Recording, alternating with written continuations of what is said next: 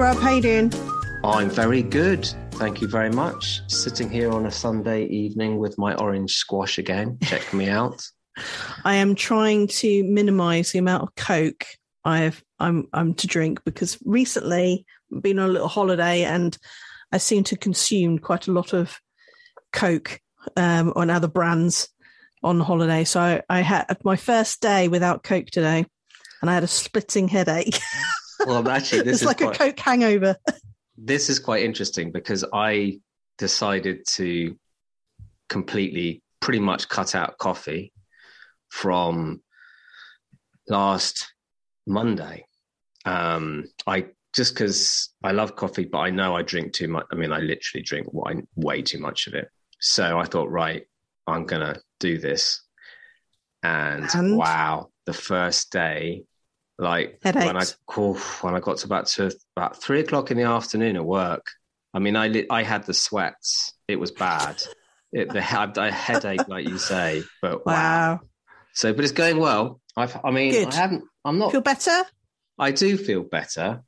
Definitely. I'm trying to replace it with green tea and stuff like that. Green tea? Ooh, I know, you're going seriously extreme. Why don't you just go for decaf coffee instead? Well, I know I could do that, but the thing is, what I'm worried about is that I will kind of feel is that too easy? You're challenging yourself. I kind of feel it's too easy, but I shouldn't be too hard myself. Like that will just feel like I'm still drinking coffee. I prefer just to get rid of it completely and then get to the point where, you know, I'll just have one really nice coffee maybe in the morning and that's it. That's what I would get to. Cool. And you're a birthday boy as well recently. Yes, I was a birthday boy. Took a little road trip with the kiddos to Bristol and Bath, which was very good fun. Say no more about that. My age, that is. So apart from, entertaining children over the tail end of the summer holidays, I haven't watched any films apart from those that we're reviewing. So what about you? I've watched quite a few, but before we go on to that, this is our 64th episode. It is. Can you believe it? I'm like, my really. Goodness, where has that time gone? I know.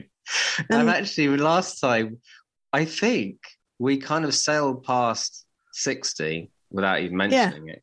It's pretty amazing. That's how many films is that then? So two per week. So you work it out. That is 136. I'm not going to go into my maths. My maths is rubbish. Good job. I'm no longer doing GCSE or A-level maths. We're talking about. It's 120. 128, isn't it? Is it? Yes, you're right. Yeah, yes, you're right. 128. I was out the first time. I know. Anyway, so films-wise, I think you mentioned these last time.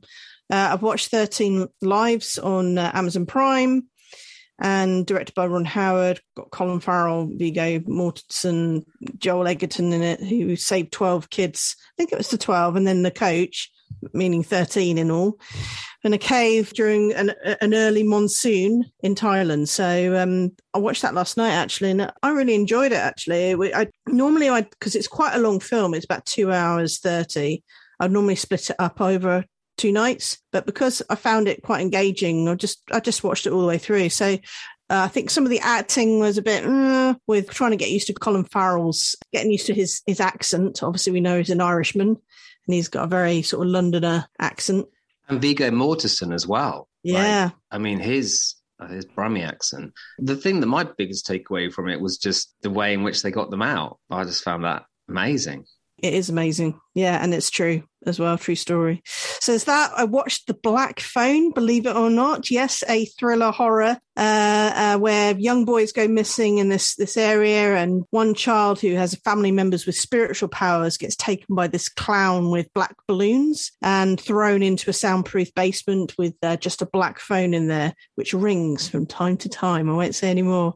It's a 15. It's quite dark. It's a thriller horror, but it's not really, really, really scary at all. And it's got Ethan Hawke, and I recommend that one. Did me a little bit of some nightmares after. I actually looked under the bed.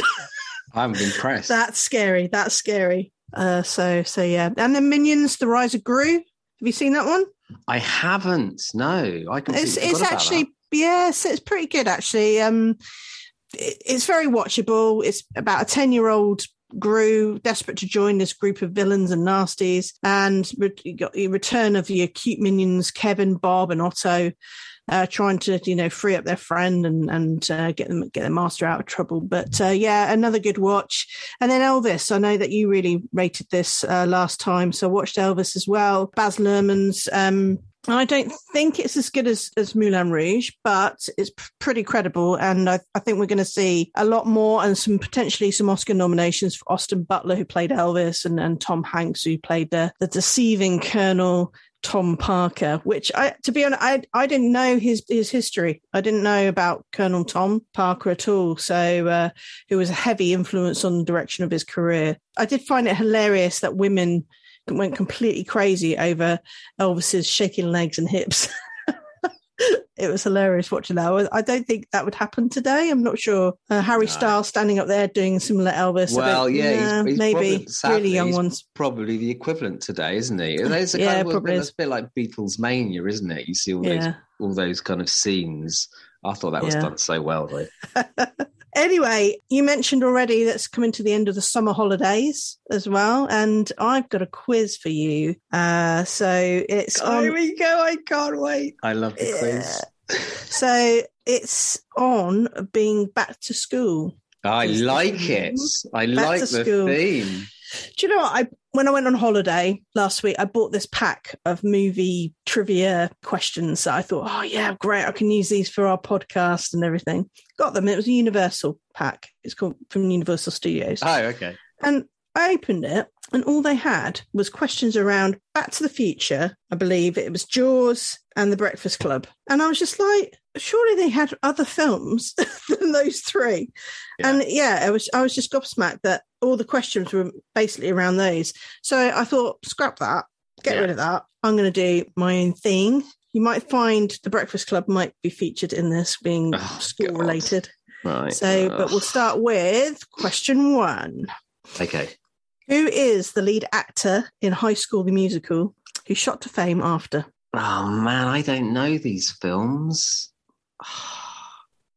Apparently big Michael Jackson fan as well. Oh, I know then. I don't know. Zac Efron? Very good. Oh. Correct. Ting. We should have a little sound that goes with this. In The Breakfast Club with Ali Sheedy, Judd Nelson, Molly Ringwald and Emilio Estevez and Brian, who was Anthony Michael Hall, why was Molly Ringwald's character, Claire, the rich sort of princessy character, in detention? Oh, man. We haven't done The Breakfast Club on this podcast. No, but it's on my list. It's kind of, you've watched it though, yeah? No, well, yeah, but I a while ago. No, leave it there. I'd just say she was snogging someone. No, let's leave it there, and I'll come back to that at the end of the podcast. So let our listeners have a think about it. Yeah, why not? All right. Obviously, no calling in because we can't.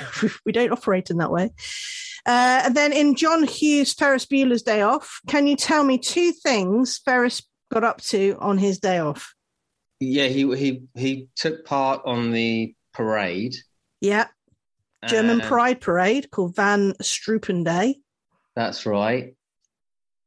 Or Von Strupen Day. Didn't they go to like a ball game or a football game? They went to a baseball game, yeah. Baseball game. Is that enough? How many? Yeah, yeah. Can you remember the name of the team at all? No? Baseball.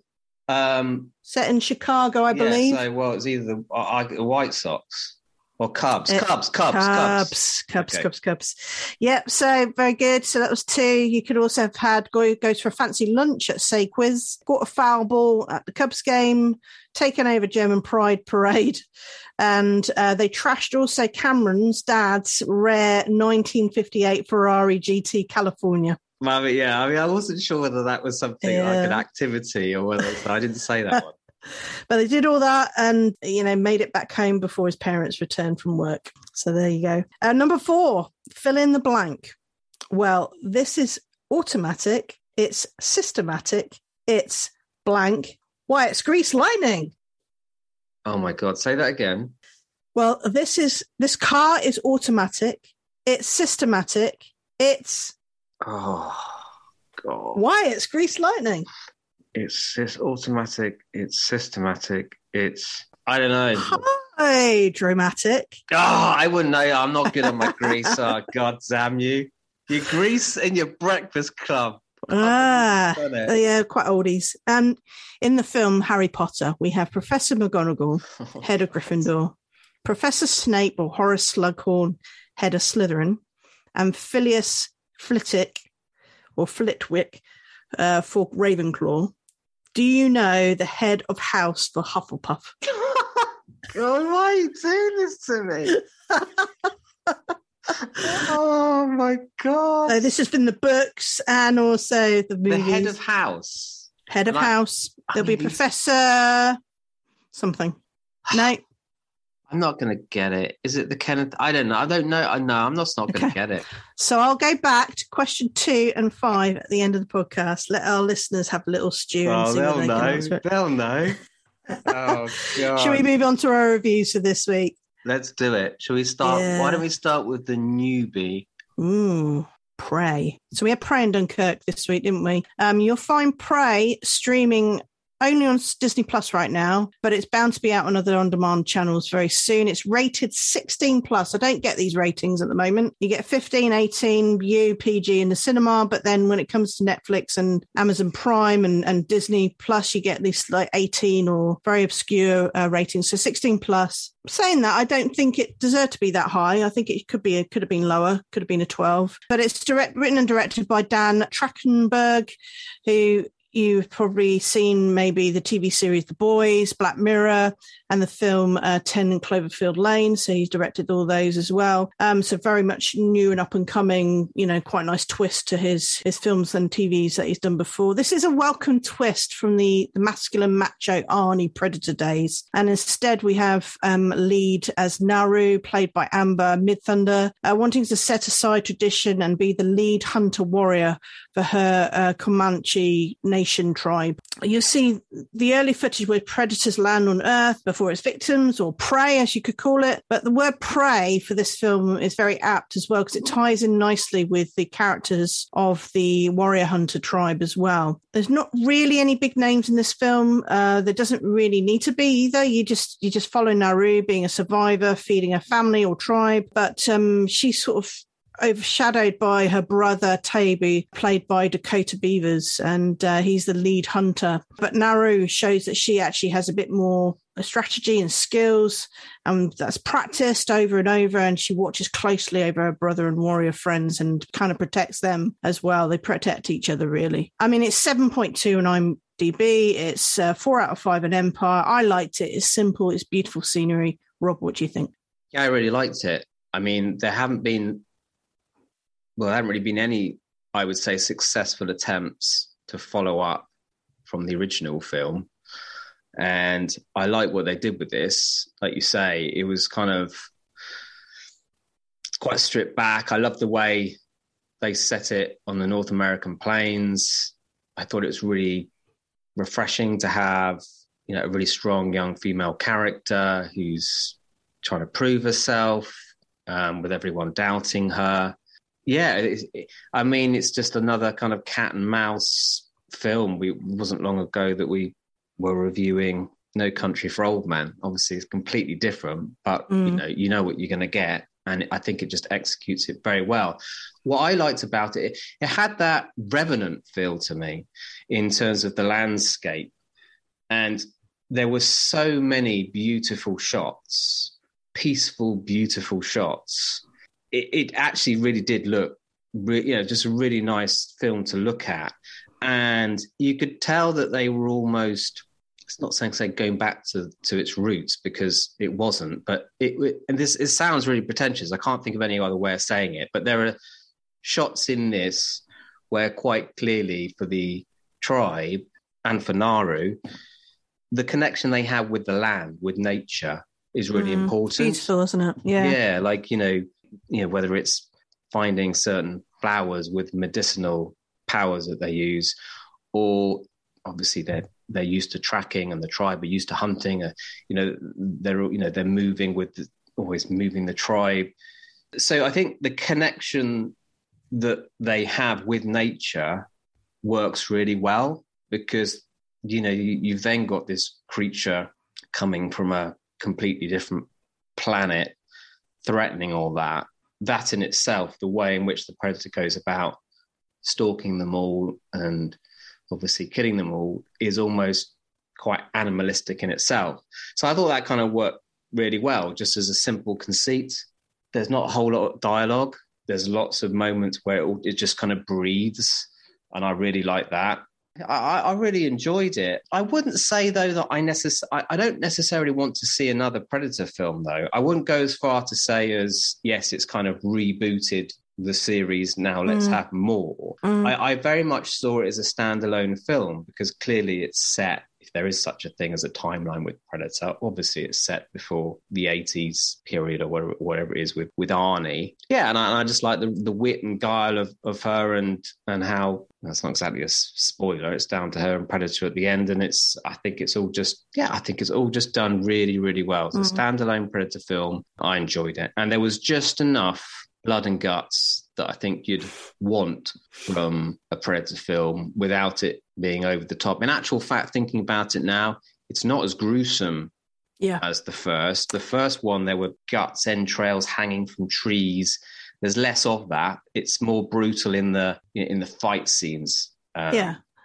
I mean, that's why I thought rated 16 plus was a bit high. When you look at some other films, for example, I think it could have been a 12, to be honest. Yeah, I think you're right. And the other thing I was going to say was the rudimentary weapons that they had, I thought was quite refreshing. You compare it to the machine guns and what, you know, Arnie and the crew had. Again, it just made it a bit more, just made it completely different and refreshing. And I enjoyed it. Yeah. No, I completely agree with you. And that cat and mouse, and the director actually said, this is a David and Goliath story. And I completely agree with that. So, absolutely. So, cool. What are you going to rate it then? I was thinking about this today. I want to start going in between halves and whole numbers, because I wasn't sure if it was worth an 8, but I also didn't think it was maybe a 7.5. So I'm actually going to say 7.8. 7.8. Oh my goodness. I don't know if I'm allowed to do that. I've just decided it's a 7.8. All right. It's closer to the 8 then. And I have given it an 8 out of 10 as well. So I'm the same par. But I think we're going to see a lot more of Amber Midthunder. I think she's done a couple of films already, but this is probably a more notable film.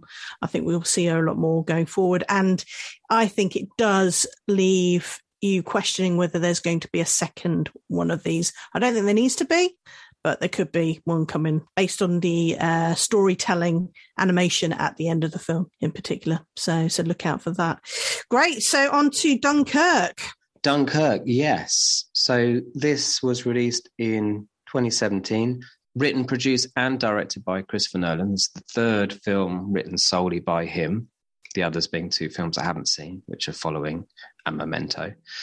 The score is by Hans Zimmer, and it's based on Churchill's Operation Dynamo, which was the evacuation of approximately 300,000 troops from Dunkirk in 1940, starring Kenneth Branagh, Mark Rylance, Tom Hardy, Fionn Whitehead, Barry Keoghan, and amongst others, one of the young soldiers is a debut performance from Harry Styles. I didn't realise that it picked up 3 Oscars. It's been a while since I delved into this. They were all for the technical aspect of it, sound editing, film editing, and sound mixing.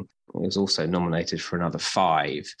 So it was very much a big film. I think this is what Nolan's for. I think this sums up why he's so good. I wouldn't say it had like a blockbuster feel to it, but it had a real epic quality to it. So we begin on land. It's split into 3 chapters, land, sea, and air. And we begin with this young soldier, Tommy, petrified, running for his life through gunfire in the streets of Dunkirk. After retreating behind, the Allied perimeter, he arrives on the beach amid these scenes of desperation and thousands of forlorn soldiers all lining up, basically waiting to be rescued by military vessels.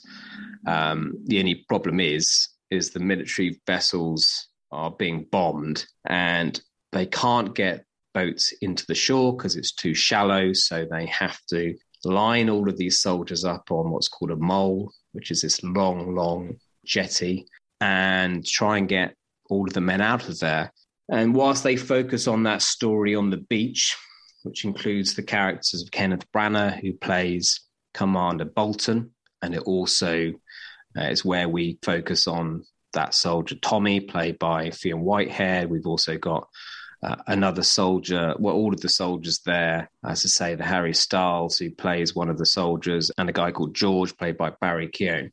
Now, that's all taking place over one time period, which in this film is a week, when we've got the story from the sea. And of course, this operation was all about utilising all of the civilian ships in the south of England to come over and be used to help rescue the soldiers. And so that story is led by Mark Rylance's character with his son and a friend of his. They pick up a soldier that's stranded in the sea, played by Cillian Murphy, who's suffering from shell shock. That particular story is taking place over a day because that's the amount of time it would actually, realistically take to get there and back. And then the other story is from the air, which is led by a squadron of Spitfires, and that's Tom Hardy's character. And that takes place in the time frame of an hour, because typically they would have had about 45 minutes to an hour's worth of fuel to get over to Dunkirk and get back. So it was the Spitfire's job to see off these recurring flights by the German Luftwaffe dropping the bombs to try and enable all of these soldiers to get rescued. So that's the story. Yeah, I'll leave it at that. I'll come back and tell you what I thought about it afterwards. So what did you think, Sarah? Yeah, thanks, Rob. So a very different film, I feel, for Christopher Nolan. As you already mentioned, directed and written by him. He's done Interstellar, Inception, Tenet, The Prestige, Dark Knight movies, Batman, etc. And they're all pretty dark and sci-fi kind of films. Whereas this is a true reflection on what happened on land, sea and air when the German forces were surrounding British and French Allied forces on a beach in France, close to the Belgian border, called Dunkirk.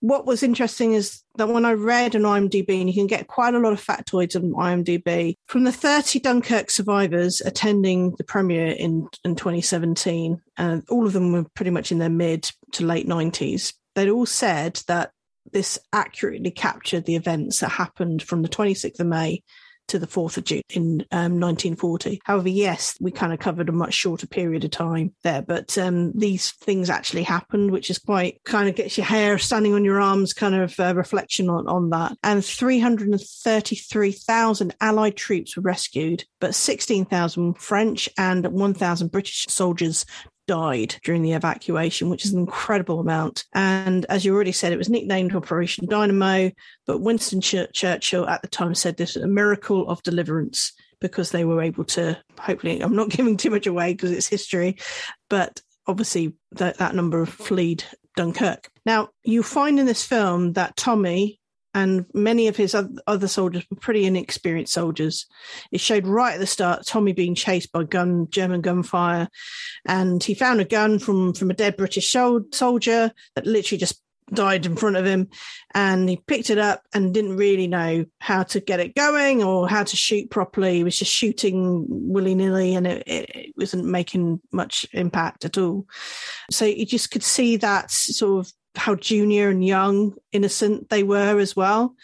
You had French soldiers taking British army uniform to appear British so they could get off the beach faster because they felt that the Brits were being picked up sooner than the Allies. As soon as they get on a boat or thought they would have found their way out, it gets shot down or it gets bombed. But Tommy, I guess he made about 4 or 5 attempts to get off Dunkirk, which is incredible. There are over 6,000 extras employed for this film, and in one scene a crane, a Spitfire and 1,500 extras were used to recreate the evacuation of the Allied soldiers, which is amazing. But they also used cutout soldiers and cutout trucks to give the illusion of a bigger crowd as well, which you can see on the screen. I know they wanted to reduce the CGI, so they tried to make it as realistic as possible in this film. The music, you've already mentioned Hans Zimmer. Score I found really screechy and eerie and disturbing, and kind of give me a bit of fear watching it as well. And I mean, Hans Zimmer's he's done a lot with Christopher Nolan films already, but he's won Oscars for The Lion King, he's done The Gladiator, Last Samurai, Pirates of the Caribbean, as well as I mentioned, Nolan's films Dark Knight, Inception and Interstellar. But he also won more recently for Dune as well. But the music is quite eerie. There's not many words that are said in this film, I would say, and the music just sort of says it all, and I find it a little bit disturbing.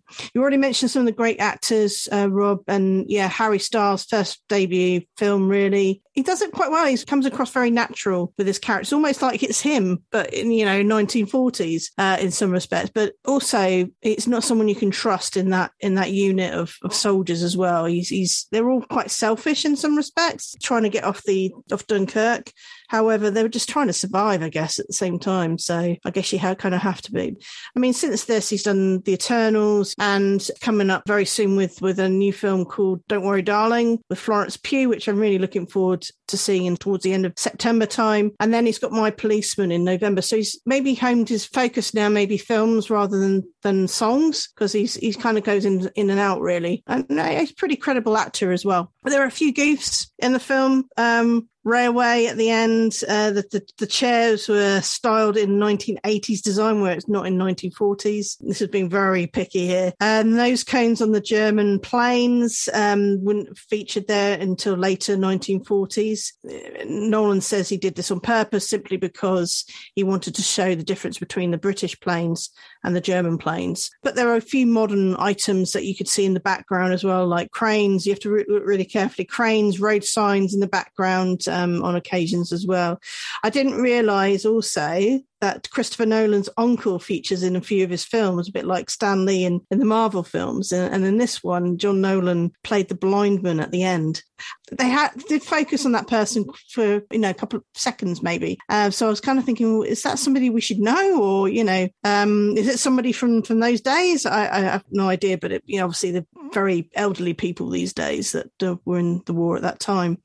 12 of the little ships that participated in the Dunkirk evacuation appeared in the movie as well. It was trying to get it as close to what it was, and as I said, the soldiers that were there and were there on Dunkirk actually says it's pretty close to how it was. So I mean, just talking about it like that does make the hairs on my arms stand up a little bit.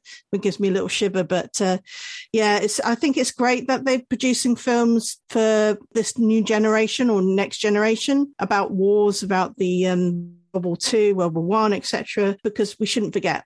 With some of the older films that have been created, 20, 30 years ago, I think you won't get the youngsters watching those. I think they need to keep rolling out these films and educating what people fought for and how it could be so different today if it wasn't for those in the Navy, RAF, and soldiers in the Army as well back in those days.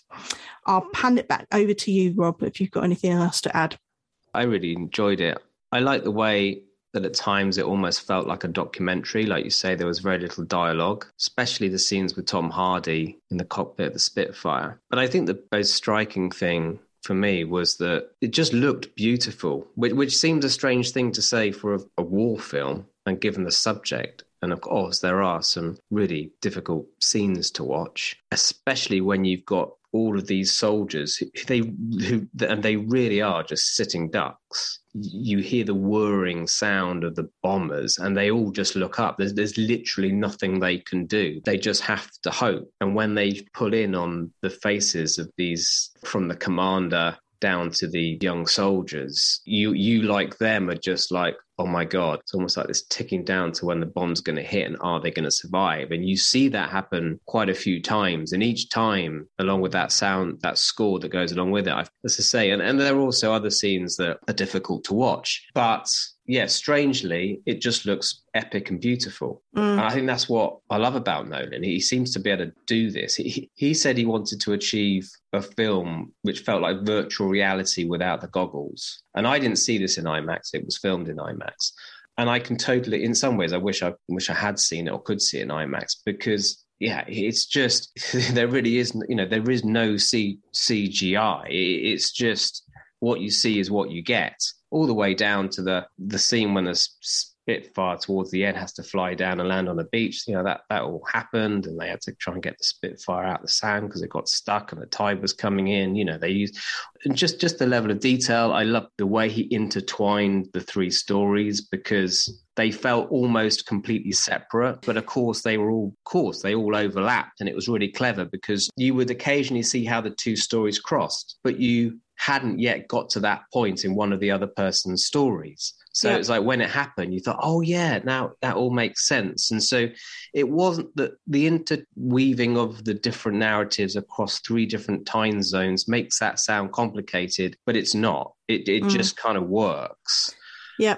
It's a bit like the film, that's a completely different film, but like Love Actually, how they all sort of intertwine. Some of the lead characters in different circumstances happen to overlap. Yeah, really clever way of doing it. Yeah, and so I think that's my biggest takeaway. The subject, obviously, it's a part of history that people know, but to actually now see it on screen and depicted in this way, in such an engaging way, it was fascinating, obviously, to watch and learn a bit more about it. But again, it's just Nolan just showing off what he can do with a subject which otherwise could seem, you know, could be filmed in a way in which is a bit more formulaic, I suppose.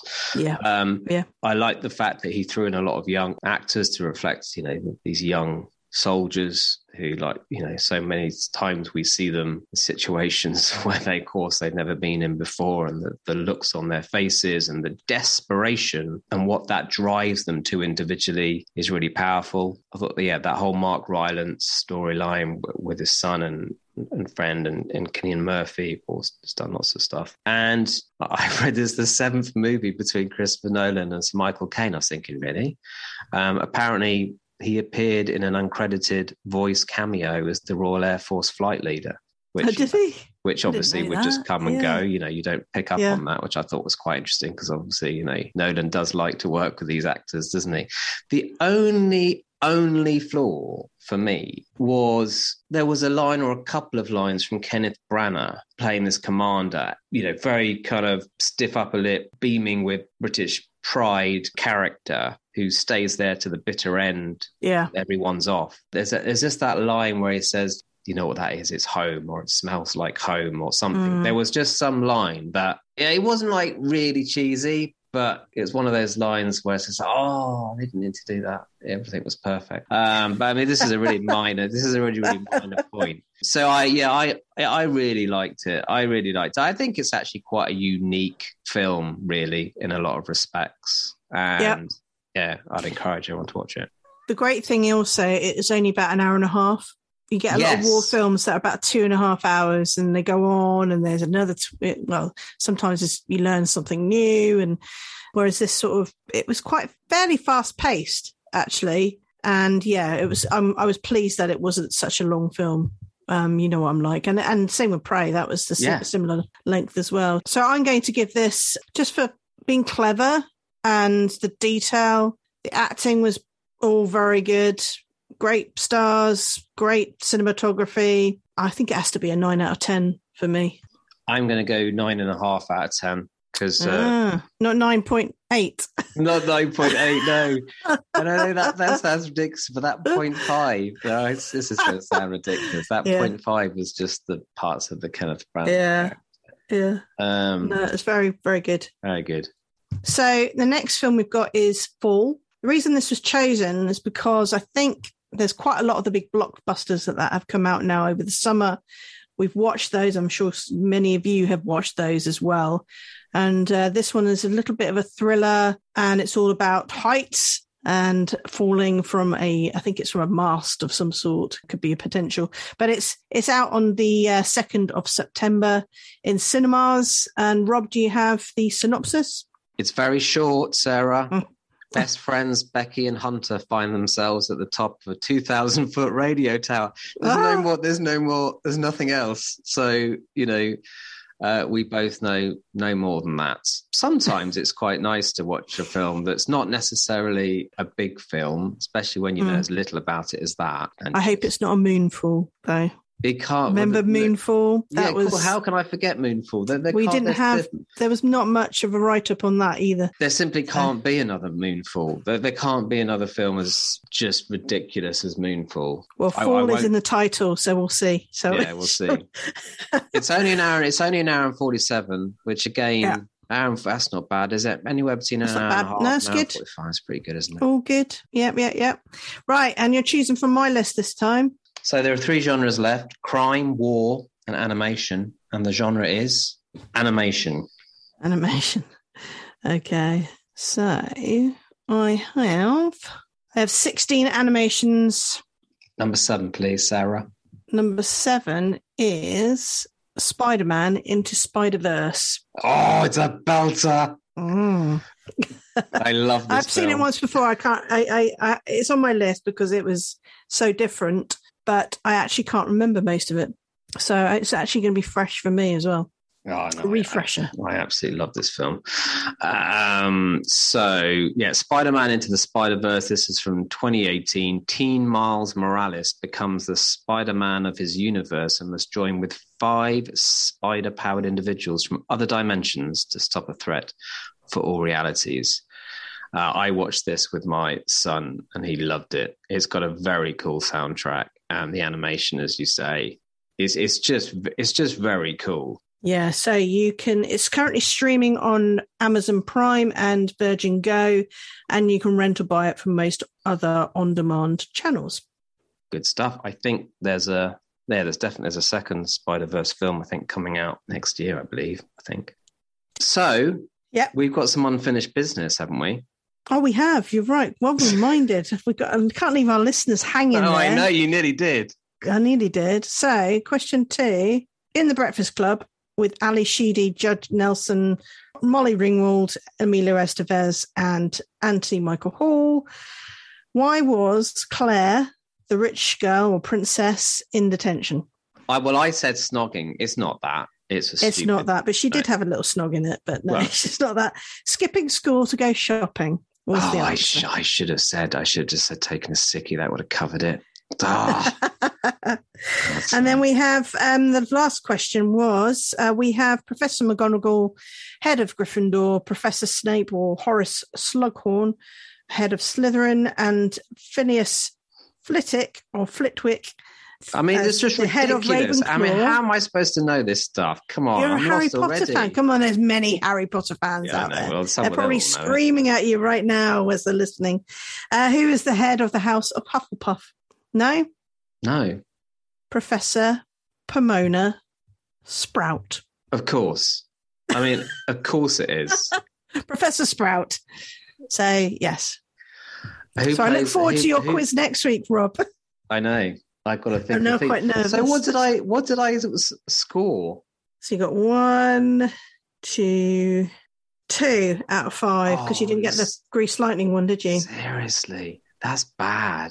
No, it's fine. No, they're not easy. They're not easy questions. So I'm intrigued to know what you're going to cover next week. Not good enough. Mine are going to be really hard next time. Just saying. I'm disappointed myself there. Like, you've got to get 3, I think, is what you've got to aim for. Anything above that is bonus time.